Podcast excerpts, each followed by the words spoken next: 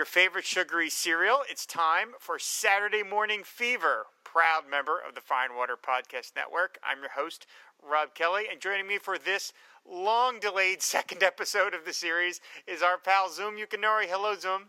I'll be with you in a moment, Mr. Kelly. I'm adjusting my audio patch just a minute. Just need to match the patch to the latch and make sure I do not touch the clutch or pinch the winch. there we go. Can you hear me now, sir? Yes, I can. Did you uh, did you pack a lunch? I said launch, not lunch. No, no, no. so that was our little bit of comedy there. Uh, yeah, to pull back the uh, curtain a little, uh, for some of you may be wondering why it took us so long to finally get around to a second episode of this show. This is reaching hero points type levels of uh, gaps in between episodes. And uh, right after the premiere of the first episode, which was way back in July, uh, Xum reached out to me and said he really wanted to talk about Far Out Space Nuts, the live action Saturday morning show from Sid and Marty Krofft. And I remember that show growing up, and I thought, oh, that's okay, that'll be fine.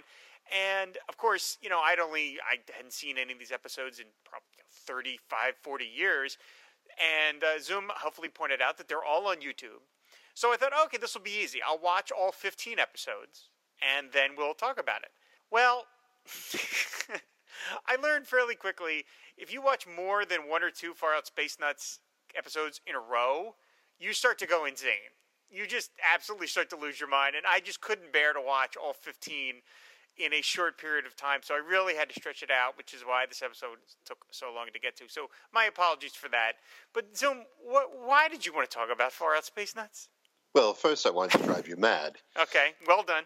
Madder than Stan Ross. Uh, anyway, um, I, I, recall you mentioning uh, this program uh, on episode 127 of your pre-network Fire and Water podcast, which was you know covering science fiction television shows in oh, the right. 1970s with, uh, and 1980s. Gene, did that with Gene Hendricks, I believe.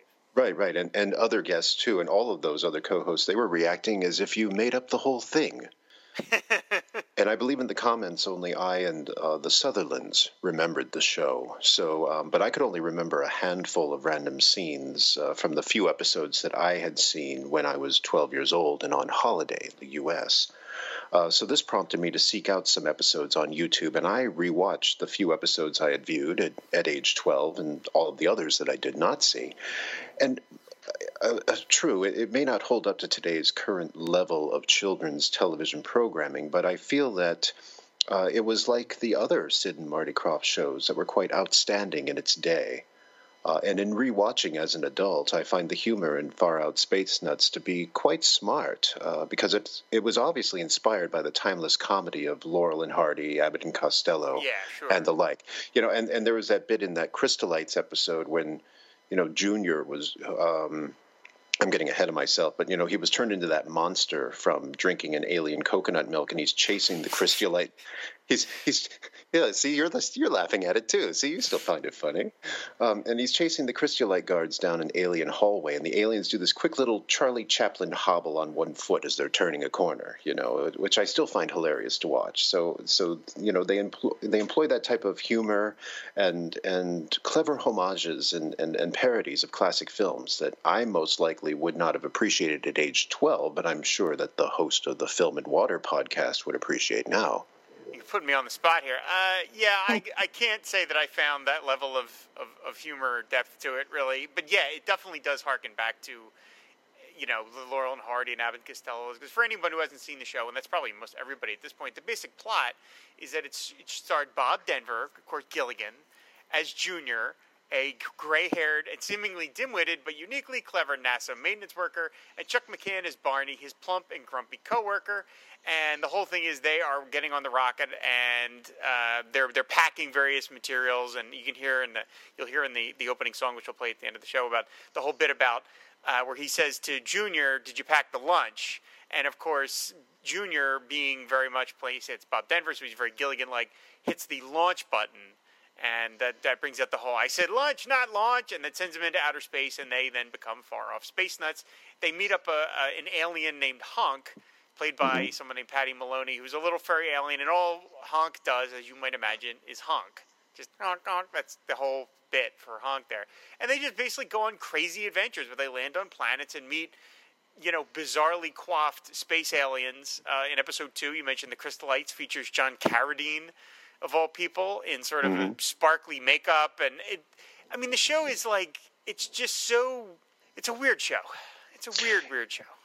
Oh yeah, but it has a little bit of well, well, you know, a lot of the Krofft shows are weird, but Yes. you know, there's that.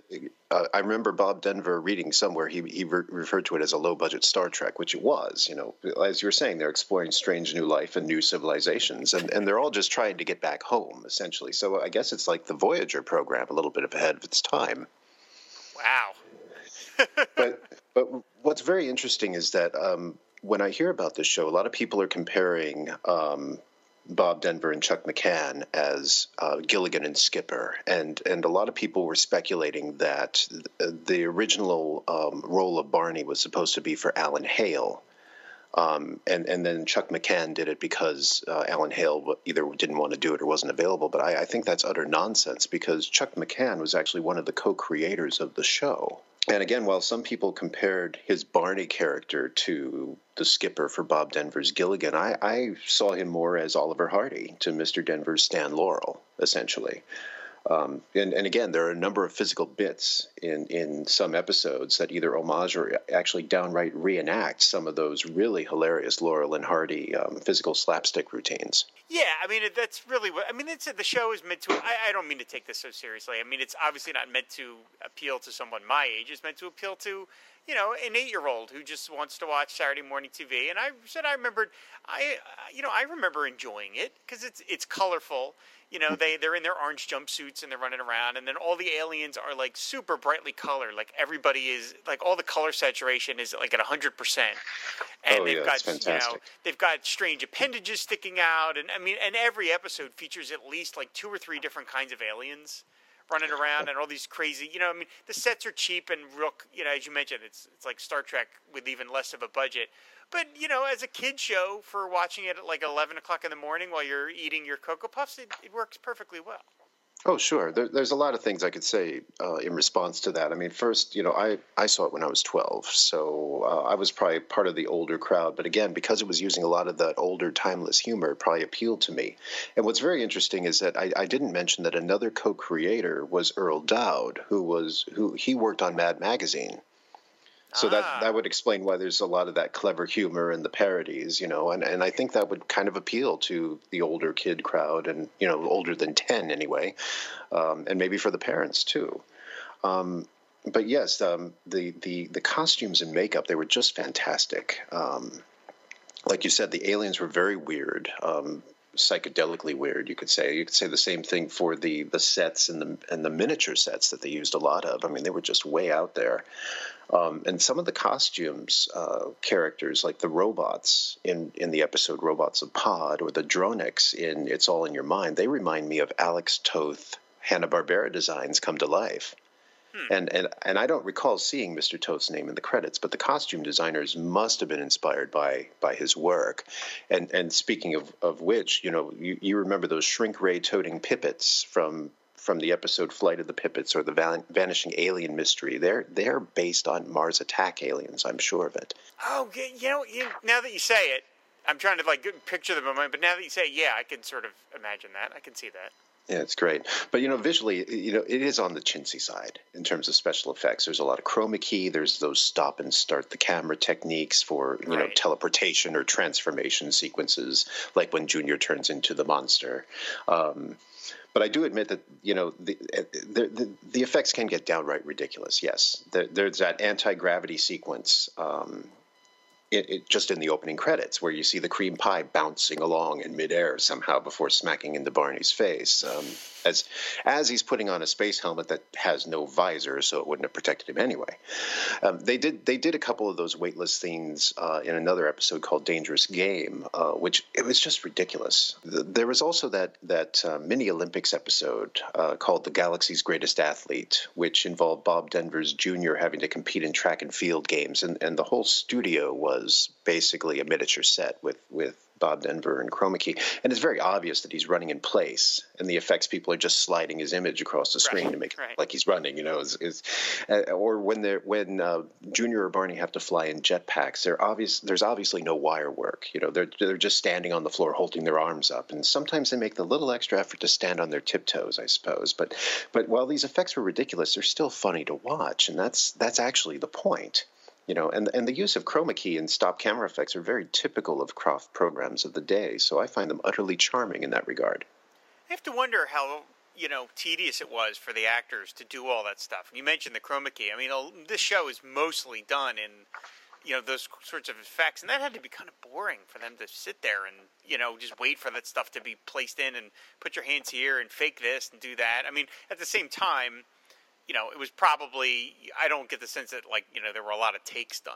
And, you know, like it was like pretty No. much you know first or one or two takes, it's fine. Get it, you know, it's it's you know we don't have to. We're not really doing heavy acting here. You know, this is kind of simple stuff.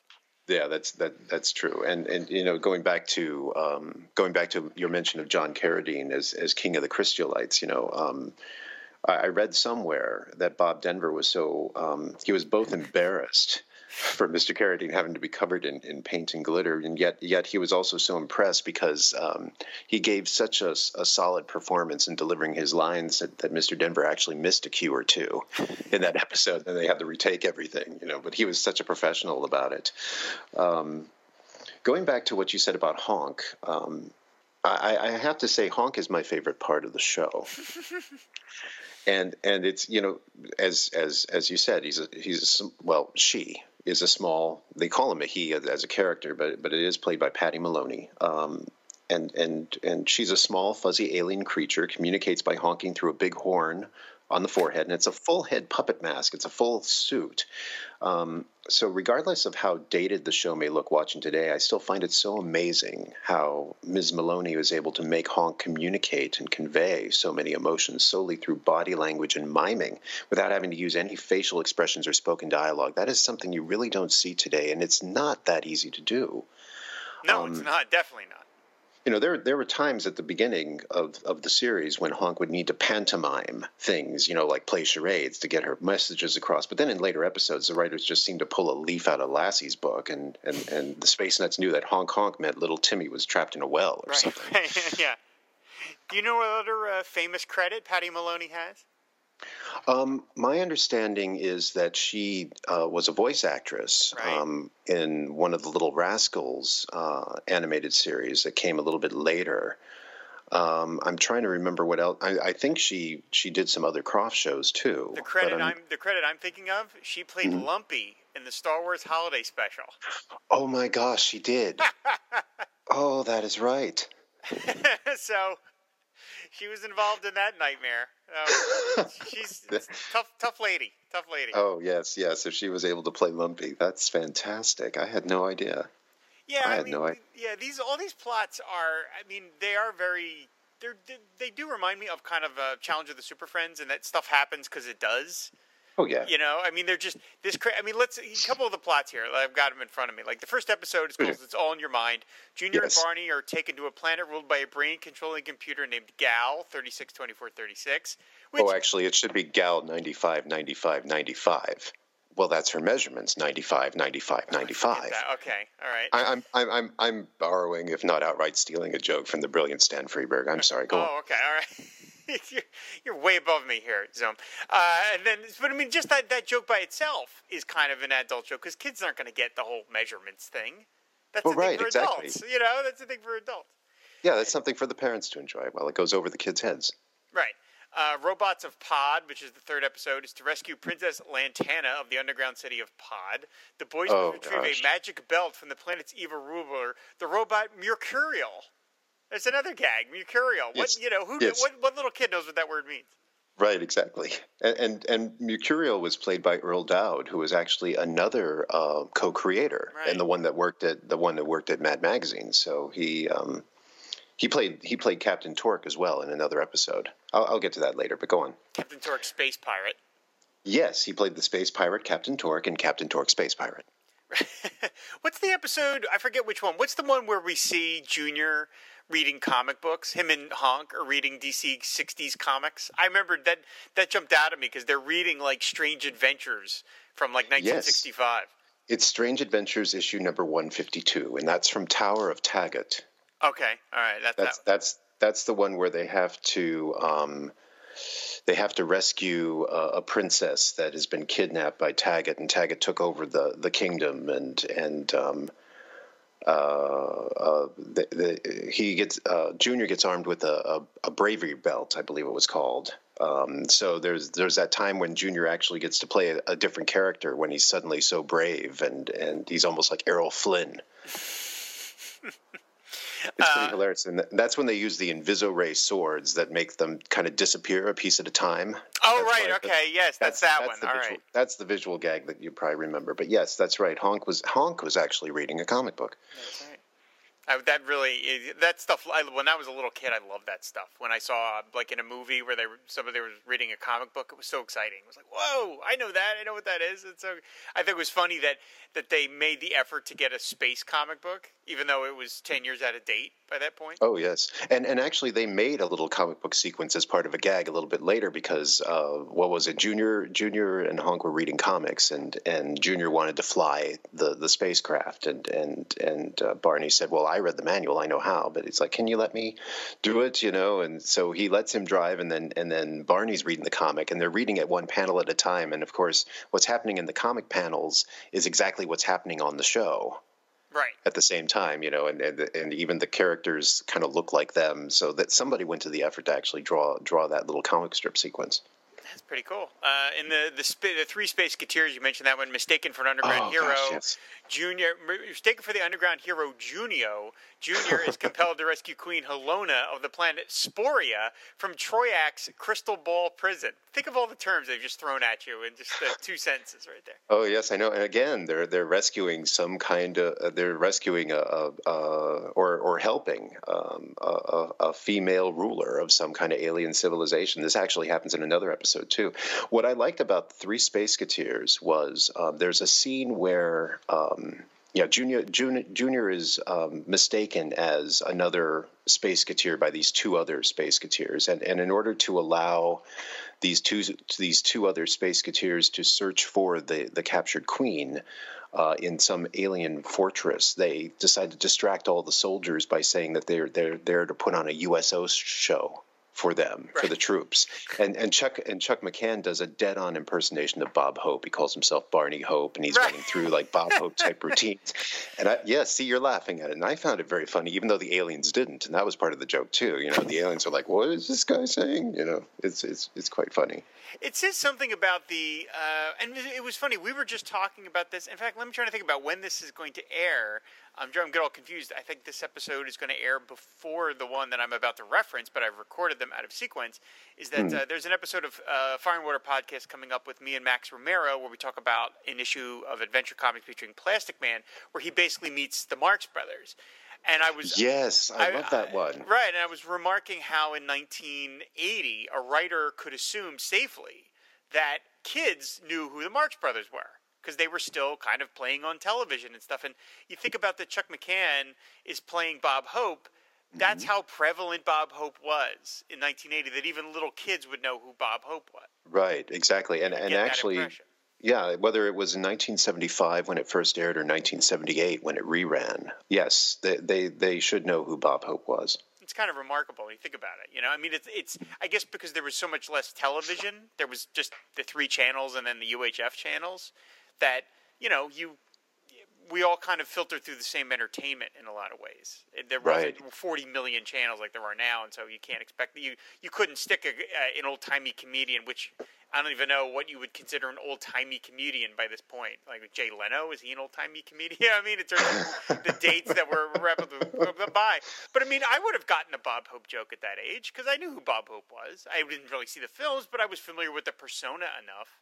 Oh know, yes, and he had his own comic book too. He did have his own comic uh, for like 110 issues or something. Uh, in uh, in Birds of a Feather, which is episode eight, Junior and Barney oh, yes. arrive on the planet Voltron, inhabited by a race of bird people. The bird people capture the space nuts and force them to sit on an enormous egg until it hatches. there is a long uh, Laurel and Hardy reenactment in that in that episode when they drop the invisible egg and they're trying to go down the, the cliff and come back up. It, it, it's very similar to a, a, Laurel and Hardy movie I saw. I can't remember the name of it offhand, but they're they're on a rooftop and they're doing the same thing. They're trying to get back on the roof and, and they're dangling down uh, from it. I'm, i wish I could remember the the movie. Are you but, a big uh, fan of Laurel and Hardy? Obviously not big enough to remember the name of the movie. Well, I guess. I, mean, do you find them funny? Do you find them? Oh, funny? Oh yes. Oh, oh yes. Okay. Yes, I do. I I, I do. I, I, and Abbott and Costello and love and, Abbott and Costello. You know, they're, they it's um, it's timeless. It's timeless. Yeah. Even if even if the settings and the scenarios um, definitely give you a certain date, you know the, the, the humor you can you can laugh at it, and my, my kids will laugh at it. Oh, I mean, I laugh at Buck Privates just as much as I did when I was a kid. Mm-hmm. mm-hmm. You know, I mean, and, and even though they're talking about the draft and all this stuff that's you know doesn't you know had no right. no you know bearing on my life then or now, I still laugh at it really really hard. But yeah, uh, yeah, Laurel and Hardy, I don't I don't I don't know they just miss for me for whatever reason. Not to not to get off far out space nuts, but they've That's always okay. I've seen some of their films and I just I kind of sit there and I go okay. I appreciate that they were their historical significance, but they, sure. they, they particular never really made me laugh. But I, I have to say, part of the reason I do kind of I don't know. I'm making fun of Far Out Space in this, but part of the reason I did have a warm place in my heart for it because it was Bob Denver who was Gilligan, and I right. were, I loved Gilligan's Island as a kid. I absolutely watched every episode hundreds of times, and he was one of those guys that if I saw him in another thing, I was like, "Oh, it's Gilligan," and he's basically playing Gilligan here. Yeah, which is kind of unfortunate because I, I, understand he tried to he tried to do non Gilligan type roles right. after Gilligan's Island was over, but but it seems like that that seemed to be what studios wanted him to do. Right. Yeah, I th- maybe by this point uh, I think they had maybe done one of the reunion movies by this point, the Gilligan's mm-hmm. Island, and so he probably knew the die was cast, and so he was like, "All right, I'll take this gig and basically just play a Gilligan." Because I think there's even in the first episode. Am I wrong? I think I think that Barney calls him Little Buddy at one point. He does. He does, yeah, yeah, because when he when he gets transferred into the Gal computer, basically they switch minds. So Gal is in is in Bob Denver's body, and and Gilligan's in the uh, in the robot body, trying to roll around, going, "Hey Barney, wait for me!" And Barney's like, "Little buddy, is that you?" There you go. You just called him Gilligan, by the way. Oh, did I? Yeah, you did. So they... there we go.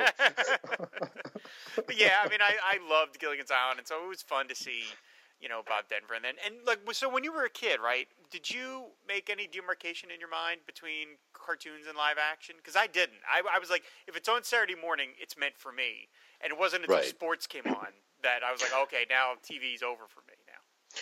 Well, you know, I didn't get a lot of Saturday morning cartoon living in Singapore, but when I was on holiday, yes, I I um I saw it as as more like a live action cartoon it's like oh they're doing a they're they're trying to do a cartoon in live action you know which was kind of I, I thought it was neat yeah it has that same manic hanna-barbera energy you know of just you, they don't have the little sound of the when people run in the air but it might as well have you know it's just that same because again it's like they go to these crazy plants and people are and there's like a laugh track uh, on right. it. I mean, they drip that in instead, and the colors are all crazy in the backdrops and things. So yeah, it, had, it feels like a cartoon show that's just done with actors. Yeah, I, though when you talked about the laugh track, I, I believe that they actually recorded the show and they actually um, they then performed the show before a live studio audience. I don't think they necessarily used canned bits because there were there were times when like again in in the Crystallites when Junior first turns into that monster, the the studio audience really reacts with shock, and and it it didn't look like something that would have been canned. I, um, they they do another um, what was it? I think it was in Robots of Pod when when there's the the soup bowl was called a lap. So when when uh, a character would say, you know, pour the soup in my lap, the audience was like, oh, I know where this is going by their reaction, you know, which I, I which I don't think you can get from a recording. Um, so, so I, I think it may have been an actual live studio audience, but I, I cannot, I cannot say for sure. Uh, this show was uh, put on VHS, uh, which is sort of funny. That I don't remember that, but I remember it was put on VHS, and it's on DVD now, of course, as part of the Krofft Sid and Marty Krofft box sets that they've done. I mean, those guys were pretty amazing. They had a pretty good track record. This show only lasted a year. They only did Yes, 15 yeah. episodes. The uh, the greatest athlete, uh, Great Galaxy's greatest athlete, is the last episode, and it doesn't get a series finale. Uh, actually, it didn't even last a year. It lasted basically four months. Uh, You know, I, I, I beg I beg to differ as far as a series finale, actually. Um, but but we'll talk about that in a moment. I didn't mean to interrupt you. No, no, no. What's what do you? How are you disagreeing with me that doesn't Well- get a series finale? Well, I know Galaxy's Greatest Athlete is the last production number. So as a result, you know, because um, because episodes are usually produced out of order, especially when you have a lot of chroma key special effects.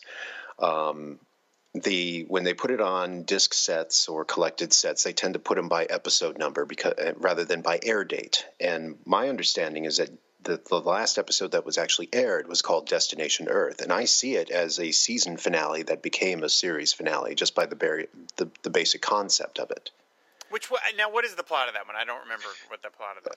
Right. The idea was that there was a pair of cat like aliens who offer to let Barney and Junior use a device of theirs to travel back in time Oh, to before they left to before they left Earth. But they have a little difficulty with the handheld control rod, so they end up reliving scenes from previous episodes. So it's so it's essentially a clip show, which, you know, is common for shows to do when they either want to save or are running out of budget.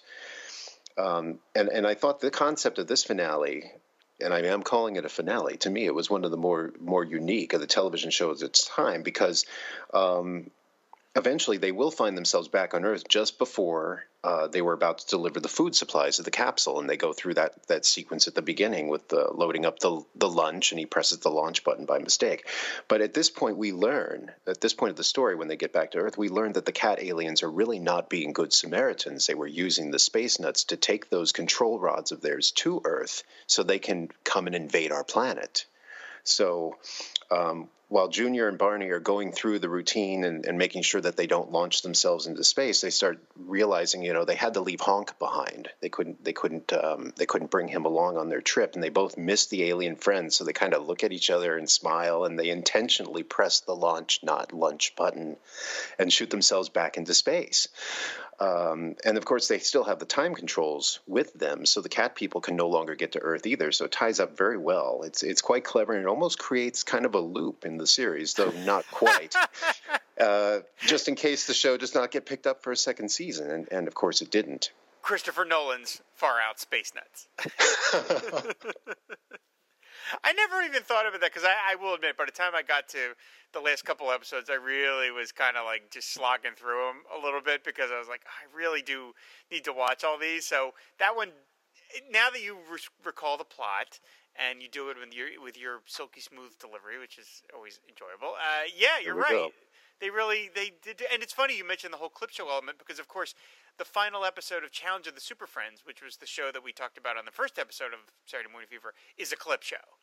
Yes, it is. Very, you know, where it's like, oh, what happened? Oh, let's talk about all the different things, and then they flash back. So yeah, it's it's sort of funny. Like I guess they're like, oh, all right, we're we're wrapping this up, so let's not. We don't have a ton of. We have no money to spend, so let's just do a clip show. We need to spend more money on the cat makeup. Yes. Now, as a as an actor, I have to wonder, like, do you? I wonder if actors considered this kind of like low end work, or did you look at it and were like, it's a kid show. You know, kids need to be entertained too. You know, I mean, oh yeah. It was probably a fun gig because it's just so silly. You know, you get to Oh, we get to put on a giant cat head and run around and be on these, you know, these sets with the the gel lights on them. It's I mean, you, you know, it's the closest you're going to get to be to Star Trek at the at the time. I think so, and and I don't know if they were. I don't know if they were necessarily. I mean, John Carradine was a guest star, but I think a lot of the other um, actors were on other Krofft shows, and and actually, you know, the other character actors on this show they were so good. They played different characters on different episodes, and and because they play a different characterization, and of course all the funky makeup, it's very difficult to tell they're the same actor. I mean, as I said, Earl Doud played Mercurial in Robots of Pod, and then of course he was Space Pirate Captain Torque. But did you did you notice that? Did you notice it was the same person? No, no, not at all. Right. And then, and then Paul Wexler played uh, Egon of the Voltrons, not Defender of the Universe, but um, you know, uh, Yes. in that Birds of a Feather, and he also played Taggart in Tower of Taggart. Um, and you wouldn't know. Um, and the same can be said for Hal Smith, and and many know Hal Smith as Otis, the Mayberry Town drunk from the Andy Griffith Show.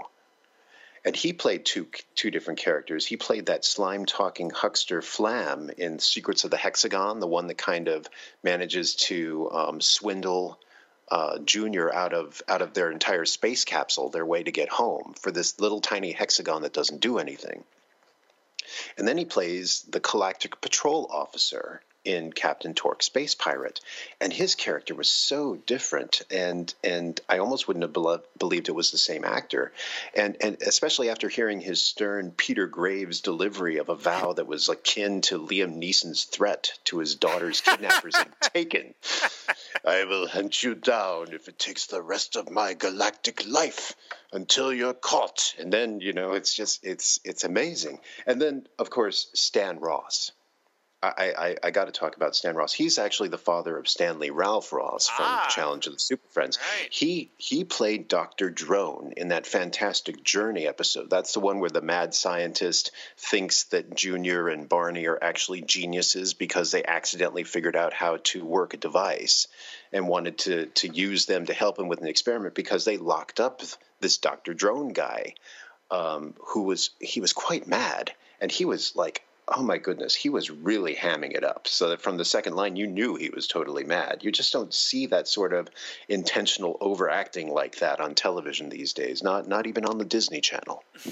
It's funny that you mentioned Paul Wexler because Paul Wexler played Captain Seas in Doc Savage, Made of Bronze, which we just covered on Film and Water podcast. So I, that's amazing. Yes, I know. It's just, I guess maybe he was a guest star then. Who knows? It's, it, it's, it's, it's, it's. You could tell they're having a lot of fun. Yeah, they're having a lot of fun. And of course, for Shag, I do have to mention that Eve Bruce played a very, very sensual, yet tough as no nonsense Princess Lantana on the Robots of Pod. And Shag should check out Robots of Pod and that other episode she was in, Vanishing Alien Mystery, um, because, uh, well, she's smoking hot. it's it's no wonder that Bob Denver just hugs her a little too long in one scene, you know. I mentioned that that is Eve Bruce's last credit is Far Out Space Nuts. I did not know that. That's the last thing she did. She's apparently still with us, but she guess she retired after after, after you do Far Out Space Nuts. Where is there to go? So. Oh yes, that's right. You've you've reached the highlight, and and of course in that Vanishing Aliens mystery episode, which was basically like a live action Scooby Doo episode, really. Though, well, maybe it was paying more tribute to that Boris Karloff film, This Old Dark House, uh, because you know the the they they come out from a meteor shower instead of a rainstorm and end up in this whole spooky house routine. But then did, didn't Scooby Doo often pay tribute to Old Dark House? Yeah, yeah, many many many many times. And that's well, funny you again. Go. You're mentioning that Scooby Doo is referencing a movie from like 1934 that hardly probably anybody had seen at that point. Right, exactly, exactly. I, th- I, I almost wonder if this is just um, what is it? Whether the, whether the producers of the shows are actually using the humor and the references that they like, or if they're kind of almost using this to kind of introduce um, these concepts, these, these old time concepts to kids. I don't know. Interesting idea. Now I have I have another idea. I'm going to pitch you. Pretend mm. pretend we're at a movie studio. This is mm-hmm. you know okay. Far Out Space Nuts the movie. I'm gonna th- I'm gonna throw two names out to, out for you. Is that one of them Adam Sandler? It better not be no, Adam Sandler. No, I would never, I would never, I would never do that to you or anyone. Uh, Jonah Hill as Barney. Mm. All right, and Michael Cera as Junior. it will, it'll be super bad, but in space. That's my elevator pitch. And Chuck McCann is still with us, so he can do a cameo. He can yes, he can. Heck, he can. He can be an executive. Um, what what is it? The uh, executive consultant. There you go. Perfect. See? That would be wonderful. He he should be he should be the the um, the NASA general that there barks out at, at Junior and, and Barney to like load that food up right now. Can't, can't you picture Jonah Hill yelling, "I said lunch, not launch"? I, I can hear it. I'm telling you. And you know, all they want to do is make movies from established IP at this point. So why not? Why not do it? Yeah, at least use some good IP like Far Out Space Nuts, right? There, exactly. uh, Xum, we have managed to talk almost 40 minutes about Far Out Space Nuts. I Who would have thought? I didn't think that was possible. I have to thank you, though. I did enjoy watching these over again, even though I'm, I'm joking about that they almost drove me over the bend. But you know, you stretch them out, and they, as as I said, they are all available on YouTube. So if you want to go and catch what uh, team live action kid vid was sort of like in 1975. Uh, you know, you can go watch them. I mean, it's, it's sort of funny when you think about it. Um, it just occurred to me these are 1975. This is pre Star Wars. So they were like, you know, ahead of the curve a lot. I mean, they were clearly referencing Star Trek kind of. But I mean, this is a pre-Star Wars universe. Oh yes, I'm sure George Lucas was just watching the show, going, "Hmm." Oh, I can steal this. This is a good, good idea. It's my great George Lucas impression. That's fantastic. Thank it's you. almost Kermit the Frogish. Thank you very much. We all can't have your instrument, Xum. I don't. Oh, I, I oh, I, I can't. I can't do Kermit the Frog at all. make, make do with what I have. So, uh, well, is there anything else we want to mention about Far Out Space Nuts before we sign off? I, I think I think we covered it. Um, again, Eve Bruce, very hot.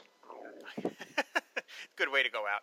So uh, yeah, so that's that's Far Out Space Nuts. Check it out on YouTube. Uh, the, all the Sid and Marty Krofft stuff. They they were some great guys. I loved all those shows. The Bugaloos and the Sig Sigmund the Sea Monster and all that, right. those things. Those guys were just great. Great, great. Yeah, the the Lost Saucer. Yeah. Oh, the oh Land of the Lost. Oh, Land of the Lost. Land of the Lost. Yeah, they made a That's movie right. out of that. So why not?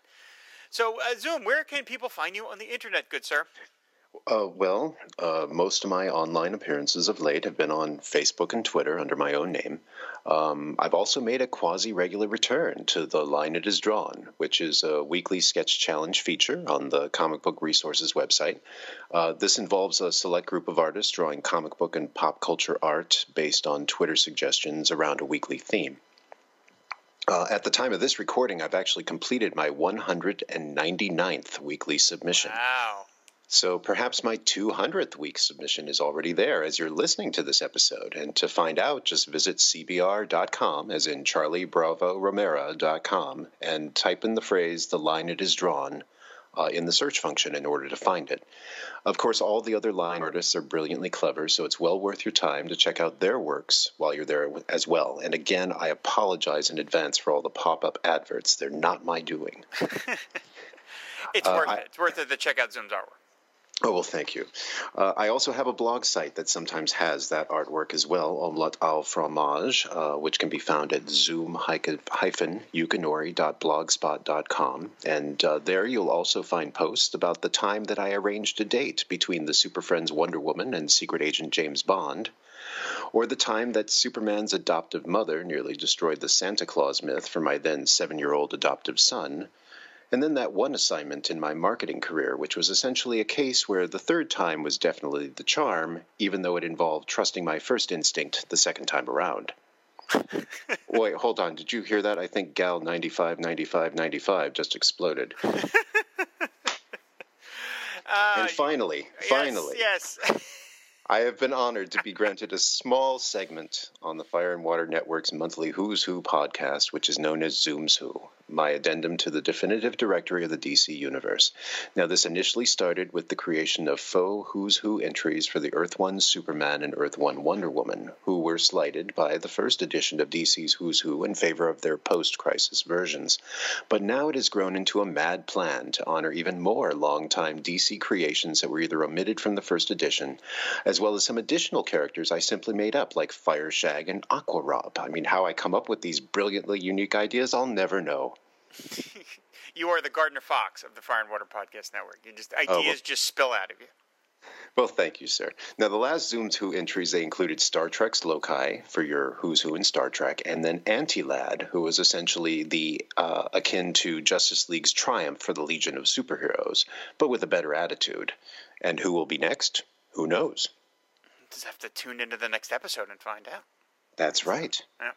Uh, you can find this show, of course, over on our network, which is fireandwaterpodcast.com. We promise it will not be another seven months before episode three, because again, I want to I want the show to at least be around more than Hero Point. So we will get to a third episode at some point soon. But I hope you enjoyed this talk about the Far Out Space Nuts. Xum. Of course always, I did. Uh, I wasn't talking to you. Not talking, not to, talking to you. Come on. Jeez. Anyway, thank you very much, uh, Xum, for insisting we do this because uh, we said it's good to have another episode of Saturday Morning Fever. Of course. Next time, Punky Brewster. And with that, that's gonna we're gonna wrap this up. So thanks everybody for listening, and we will see you later. Bye.